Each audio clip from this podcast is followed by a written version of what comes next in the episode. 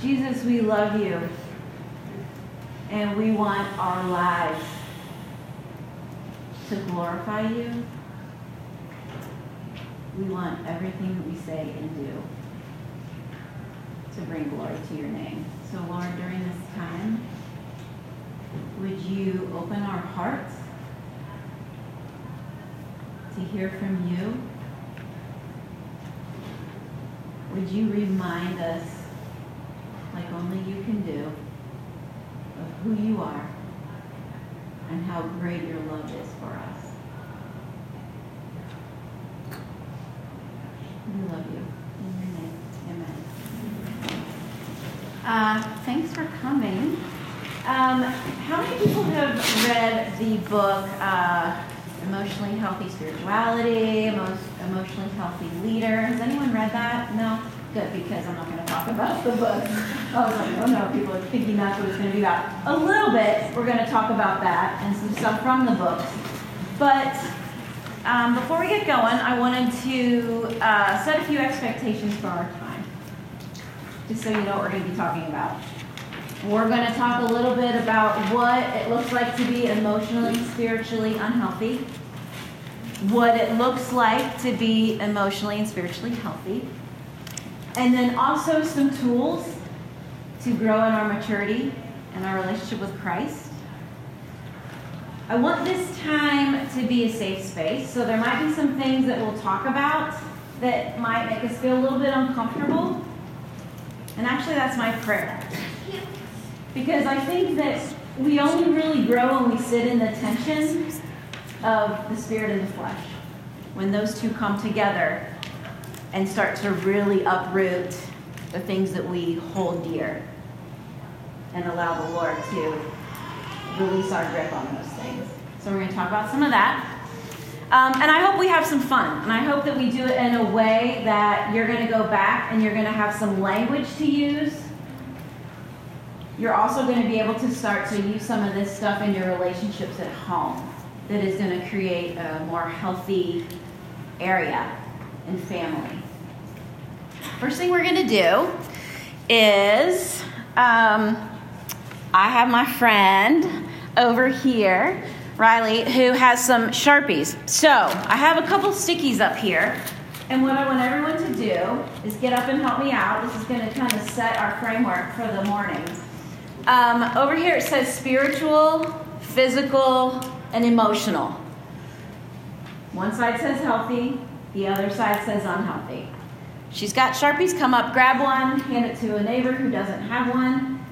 First things that come to your mind, either for yourself or for people that you know, what that looks like.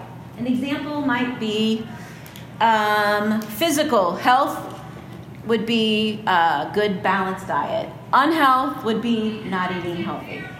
Uh, emotional healthy would be um, leaning into conflict resolution in a healthy way. Unhealthy would be avoiding conflict, possibly. Um, spiritual health could be um, I'm connected to the Holy Spirit on a daily basis, uh, active prayer life. Unhealth, I haven't opened my Bible in three years. Okay, so um, whatever comes, yeah, right. Whatever comes to mind, put it down. We're going to kind of use this as our framework going forward. On the count of three, everyone rise. One, two, three. Grab a sharpie. Put down the first thing that comes to mind.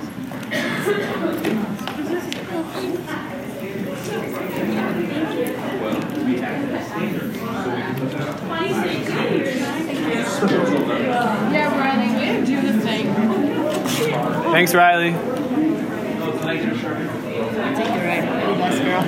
You're so awesome.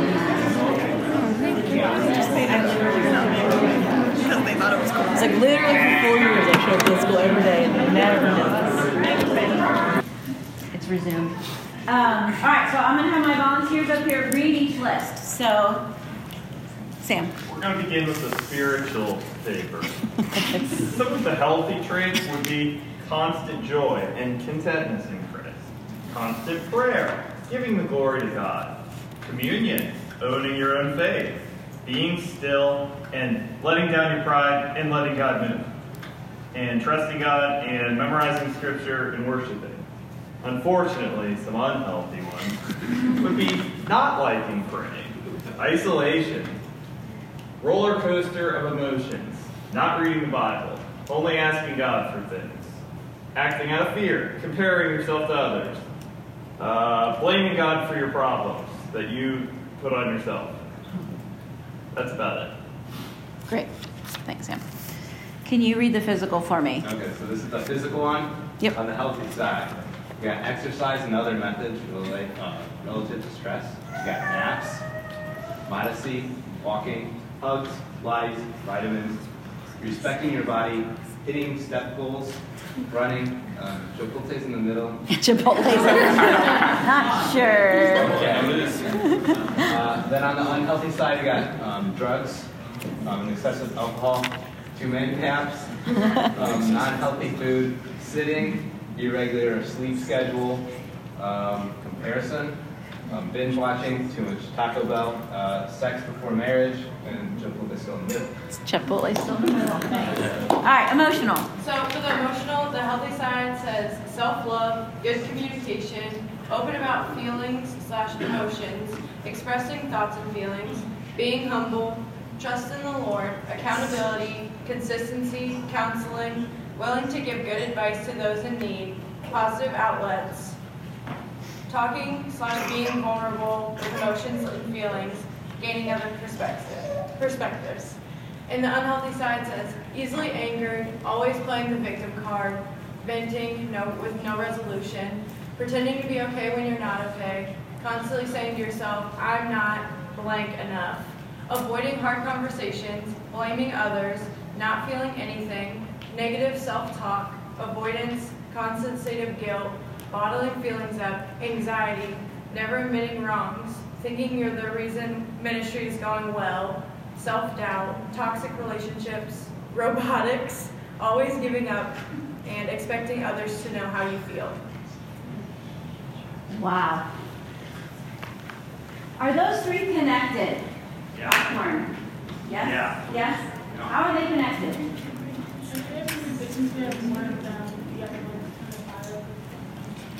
If you take care of one of them, it affects all of them. What else?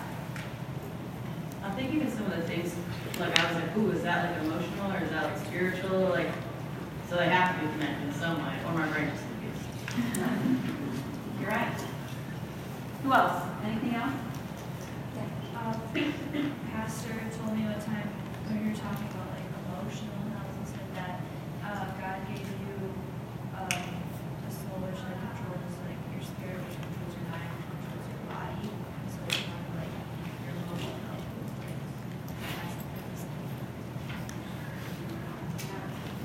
It's all connected. I was really struck. Um, I don't know that anything over here surprised me, but what about you guys? This unhealth over here. Were you surprised by some of the stuff up here? Yes and no, but heartbreaking. Yeah? To think that as a body of believers, that we wrestle with these things. Now, uh, disclaimer I'm not a therapist, but uh, professional therapist. But I have um, come to the realization that I am probably one of the most emotionally unhealthy people walking the planet. So I have spent decades working through this stuff. So hopefully today I'm going to give you some tools and some language to help you in your maturity with Christ as we process through this. All right. I have a quote, and it might be a good thing to write down because this is a little bit of the premise of what we're going to talk about. Peter Scazzero, who wrote um, The Emotionally Healthy Leader, and I'll have this up here if you want to come and look at it. And he also wrote Emotionally Healthy Spirituality. He's a pastor out of New York. Um, says this It is not possible to be spiritually mature while remaining emotionally immature. I'm going to say it again because I think it's important that you write this down. it is not possible to be spiritually mature while remaining emotionally immature.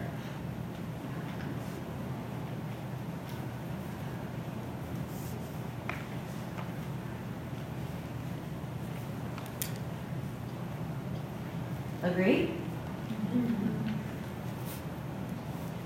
Why would you agree?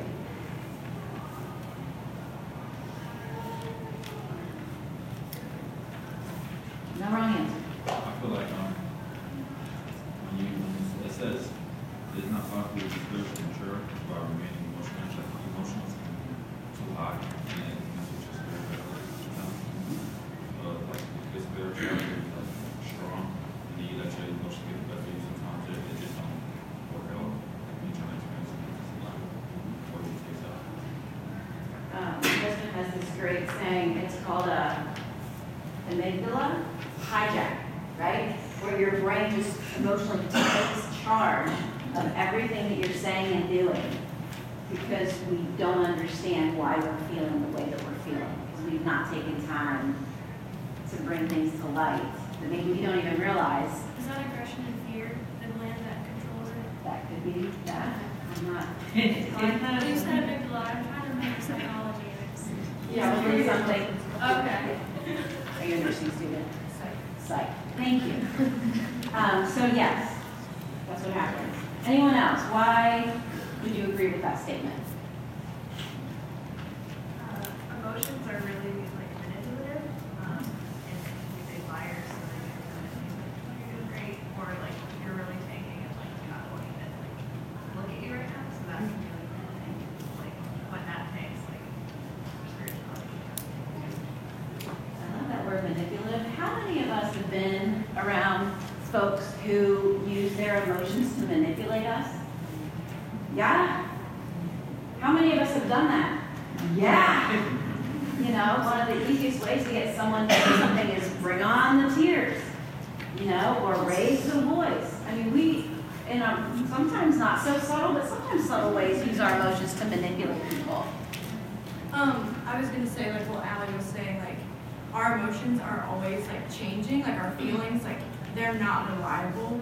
Um, because they're, they are always changing. Like, I could feel something like, I could, I don't like Chipotle, so I could not like Chipotle today, but tomorrow like it, you know? So it's like, you can't rely on that because it changes literally like so, so soon, you know? So I think like that's why I would agree that you can't be, you have to be both. You can't be one and not can't tell if you're raising your hand or playing with your child. Is she raising her hand? No, that's all right. Just want to acknowledge you. So in my mind, like the way I don't think it works is because if we were trying to be like Christ, then we have to like function in the way he does. And he functions in like three entities, and if we can't function fully, then there's no unity in our own life, so we can't really fulfill it completely. So that's just kind of how it breaks down. Is there any? I just think so much of the language in the Bible about how we relate to God is emotional. Like God commands us to delight in Him, to love Him. Um, that this relationship is not divorced of emotion. Um, and so, if also I think like we are, I know myself, I'm just very consistent, and I can't like if I view my relationship with God as a relationship, and all of the relationships that I have in my life are really unhealthy, then my relationship with God is probably unhealthy, regardless of what I say. So, One more. Um, so like when I think of being emotionally mature, I think of you thinking everything revolves around you, or everyone should um, like adjust themselves to your needs. And then I remember one of the things that was said on the unhealthy spiritual list was um, only asking God for things, and only like not thanking Him and not just talking to Him, but only asking um, things from Him from Him when you need Him. And so if we like want to be leaders, we can't go up and like teach kids that. We have to teach them to give and to share. One more. I said one more. Yeah, no, so I, I think it's really interesting, we talk about our emotions, like, like, we, we have to be like disciplined, like, if, you know, I was thinking about like will be done, like, that's like, we're supposed to be following Jesus here and God, and like, I think the best decision sometimes we make is to go against ourselves, and like go against like what we're feeling, or, or like what our emotions are telling us. If that makes sense, like, I think often if we're angry, and it's like, I'm angry, and I need to accept, like, my emotions are telling me I'm angry, like, that's not, very rarely is that the right course of action. And so you have to actually go against yourself and have discipline being against, like you, like your mm-hmm. human nature is not the way to go mm-hmm. most of the time. All right, one more, last one. I was told that your, my pastor, that your emotions, like, are real, but they're not a driving force. Like, your emotions are a thermometer, or a barometer of where you sit. Say that again. So your emotions are a thermometer, and they let you know where you're at. It's okay to be there, but they're not the driving force for which that you propel your life. It's okay how you feel. They're not good or bad. You feel what you feel, correct? Yes. Yes. I need an amen. Yes. yes. Okay. But it's the. What did you say? I said it's not like they, they don't control your next move. It's not. They, they they're not there to let you know how to move forward. It's just a thermometer or, or a reading to determine where you're now, not to how you should act, or how you should move forward. Beautiful. Glad I did one more. they were all good. But this is where I wanted to land. That we all have emotions, right? To the extreme. And I'm going to give us some. Um, sorry, I'm almost hitting the Mackenzie. Um, one of the things I want us to start working on is having emotional literacy. And that's been really hard for me. I'm a five on the Enneagram, which means that I don't do emotions very easily or very well. So I've had to work really hard to come up with language of how I feel. You can ask my husband, it's been years of counseling and him saying, How are you feeling? And I'm like, I don't know. Either I'm angry or upset. There's like hundreds in between, but I can't get there easily. Amen? Oh, sorry. Okay. So I, what I'm saying, it's a process. And if we want to follow the Lord in a mature way and have that show in our relationships, we've got to do this work to figure out what it looks like to grow in our maturity of Christ. One more question for the group. What does maturity in Christ look like? How is that shown? What when we are living our daily lives and someone looks at us, what does maturity in Christ look like?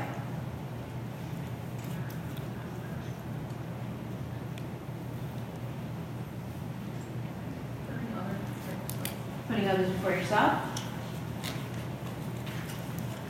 Let's say how well you reflect Jesus in his life. How well you respect Jesus in his life. Yep. The way we react to um, the way people treat us. Just like, so, um, someone, you can't control how someone thinks about you or what someone says to you, but you can control your reaction. And so, like, we need to live our lives as close as we can to Jesus and show that through that reaction.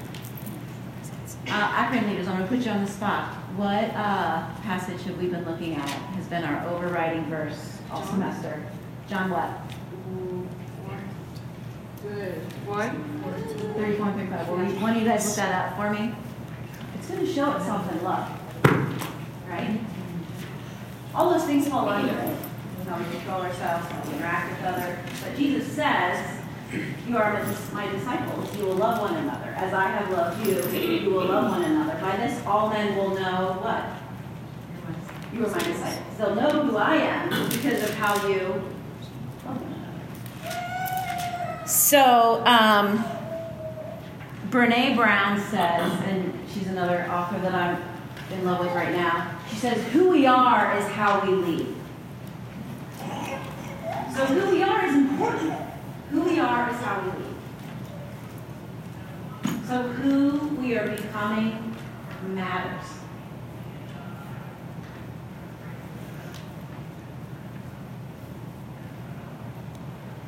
We don't see the world as it is. We see the world as we are. Because we all have a lens, we all have a grid that we see it through. I just got over a horrific bout of pink eye. I don't know why, as a 53-year-old woman, I got. I children in school that would be contracting, but I got pink eye so badly that it um, scarred my cornea, like literally tore off the top layer of my cornea, and I couldn't see for about two days. Literally on the couch with a cold compress on my face. When you lose your vision, or when your vision is cloudy, it skews everything. That's why it's so important that we do the work to understand how God, who God is, first and foremost, how God sees us, and then how that plays out relationally.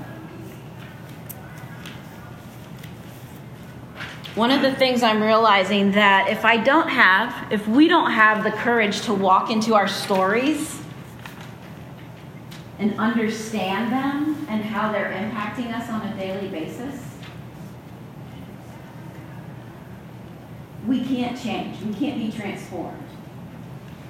We are not allowing the Lord to work through us. And then if we don't do that, or we won't do that, then we can't help others. We can't walk along others in their journey of healing if we're stuck in this constant pattern of relating. We've got to mature in our relationship with Christ. That's the only way. I need a volunteer to read John 8, 32. I need someone to look up Galatians 5 1. Jamie, will you do Galatians 5.1? Um, Austin, will you do uh, John 8:32? Katie, will you do Revelation 12, 10, and 11? Jamie, will you read? Yeah. Galatians 5, 1. For freedom Christ has set us free. Stand firm, therefore, and do not submit again to a yoke of slavery. John 8:32, and you will know the truth, and the truth will set you free. Great. Um, then I heard a loud voice from heaven say, Mhm. Now have come the salvation and the power and the kingdom of our God, and the authority of his Christ. For the accuser of our brothers, who accuses them before our God day and night, has been hurled down. They overcame him by the blood of the Lamb and by the word of their testimony. They did not love their lives so much as to strengthen. A couple things. You shall know the truth, and the truth shall set you free. It is for freedom that Christ came. Not just our initial salvation, guys. It's a continual process of being freed. And I love this Revelation verse because it says the way we they overcame, the way we overcome is through the blood of the Lamb and the power of testimony. The power of what God has done in us. What's God doing in us, guys? Like we think about our testimony of like I came to Christ, I was this way, and then I met Jesus. But like, is this a daily process of transformation? There was a saying, and I can't remember if Maya Angelou or uh, another poet, she said that be cautious of a naked man who offers you a shirt. Guys, if we don't carry in us the power of transformation through the living Christ, then we're offering people an empty gospel. We have to be transformed by this. So we're going to do a fun exercise. Hopefully, what time am I supposed to be done? Does anyone know? Let me look at my clock here. So we're okay. Good. We have a few minutes. All right. So I have my friend here who's going to pass these out. So we're going to do this little exercise, and uh, I can't find mine. Part of coming to maturity for me has been looking at how I interact with others. And while sometimes you stand in front of a mirror and you can see what you look like, and that's sit the Word of God and He reveals things about you. But I would guess there are people in your life that could speak into this. We all have blind spots. We all have ways of interacting with others. We all have certain things that we're doing that are leaving behind us a wake of, I'm going to be a little dramatic, relational destruction or dysfunction because of how we're interacting with people or not interacting with people. So if there's not enough of these, I don't know if I made enough copies, share with someone. And uh, we'll put this on, get these emailed out or find some resource. So it's called Getting to the Heart. So I'm going to have you give you guys a few minutes to work on this on your own, but I'm going to walk you through how, one situation that I did, just to give you an example of what this looks like.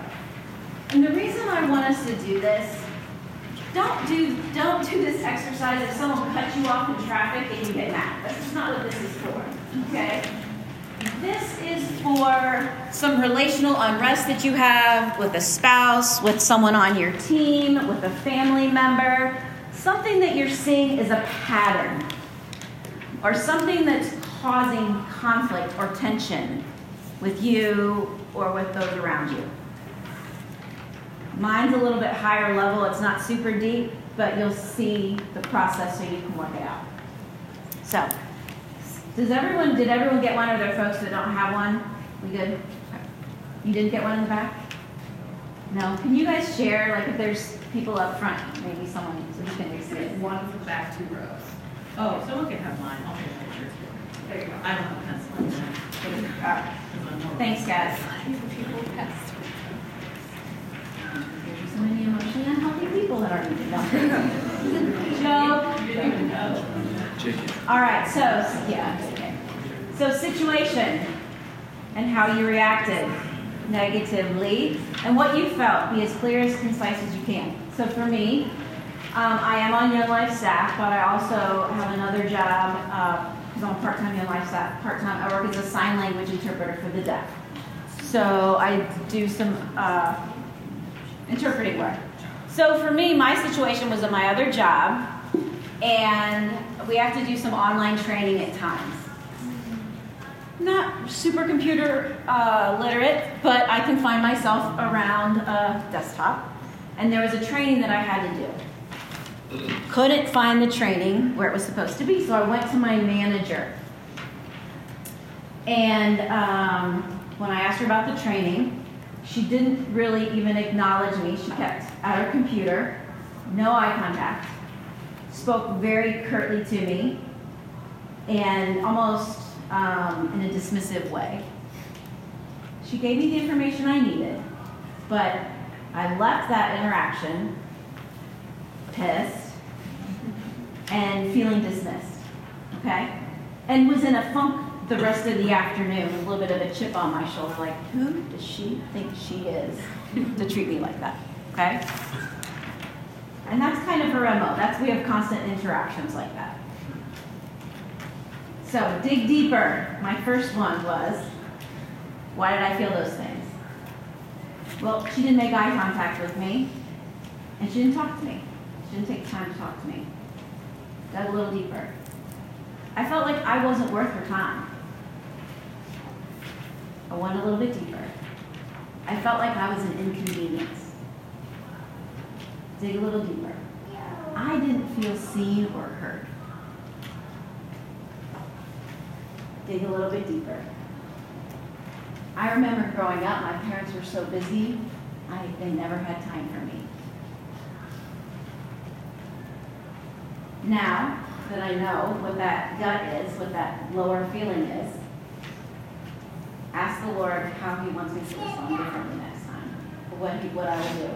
So my takeaway here is that I'm, I need to get before the Lord in silence and solitude, and I've got to have Him pour over me and speak into me my worth and my value and how deeply loved I am. So I'm not looking for that from my manager.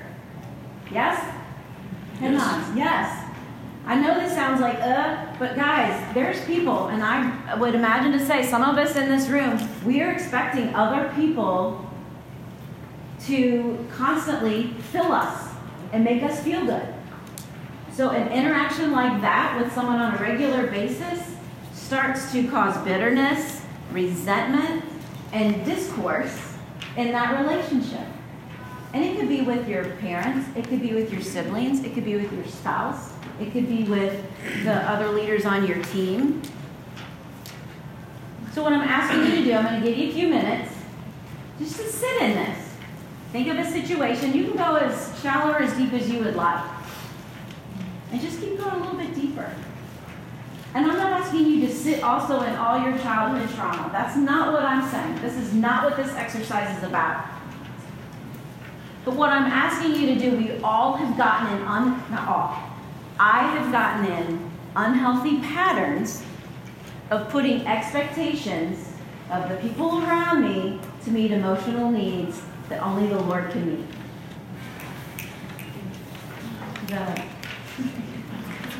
Let